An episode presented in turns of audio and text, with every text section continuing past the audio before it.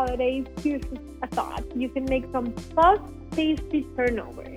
And you can make a filling using any kind of leftover that you have at, at home. It may be sausage, chorizo, rotisserie chicken.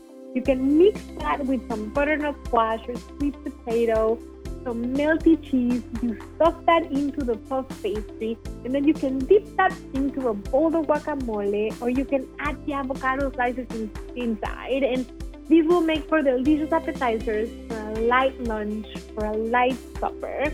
There's something in Mexico that we love making for Christmas, and it's called ensalada de Navidad. And the ensalada de Navidad has your favorite fruits, such as apples, pears, bananas, grapes, and of course avocados from Mexico brand avocado. The ripe slices go beautifully with the tart, the sweet fruit. You add some crunchy peanuts. It makes for an unexpected festive salad.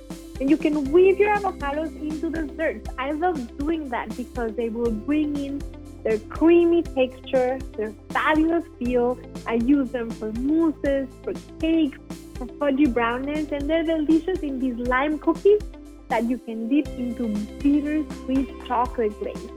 And then last but not least, of course, drinks you can make an eggnog and I make a coconut avocado eggnog that I spice with nutmeg, with cinnamon, with cloves, with vanilla. You make it ahead of time and you can just bring it out whenever you want that sip of delicious holiday eggnog.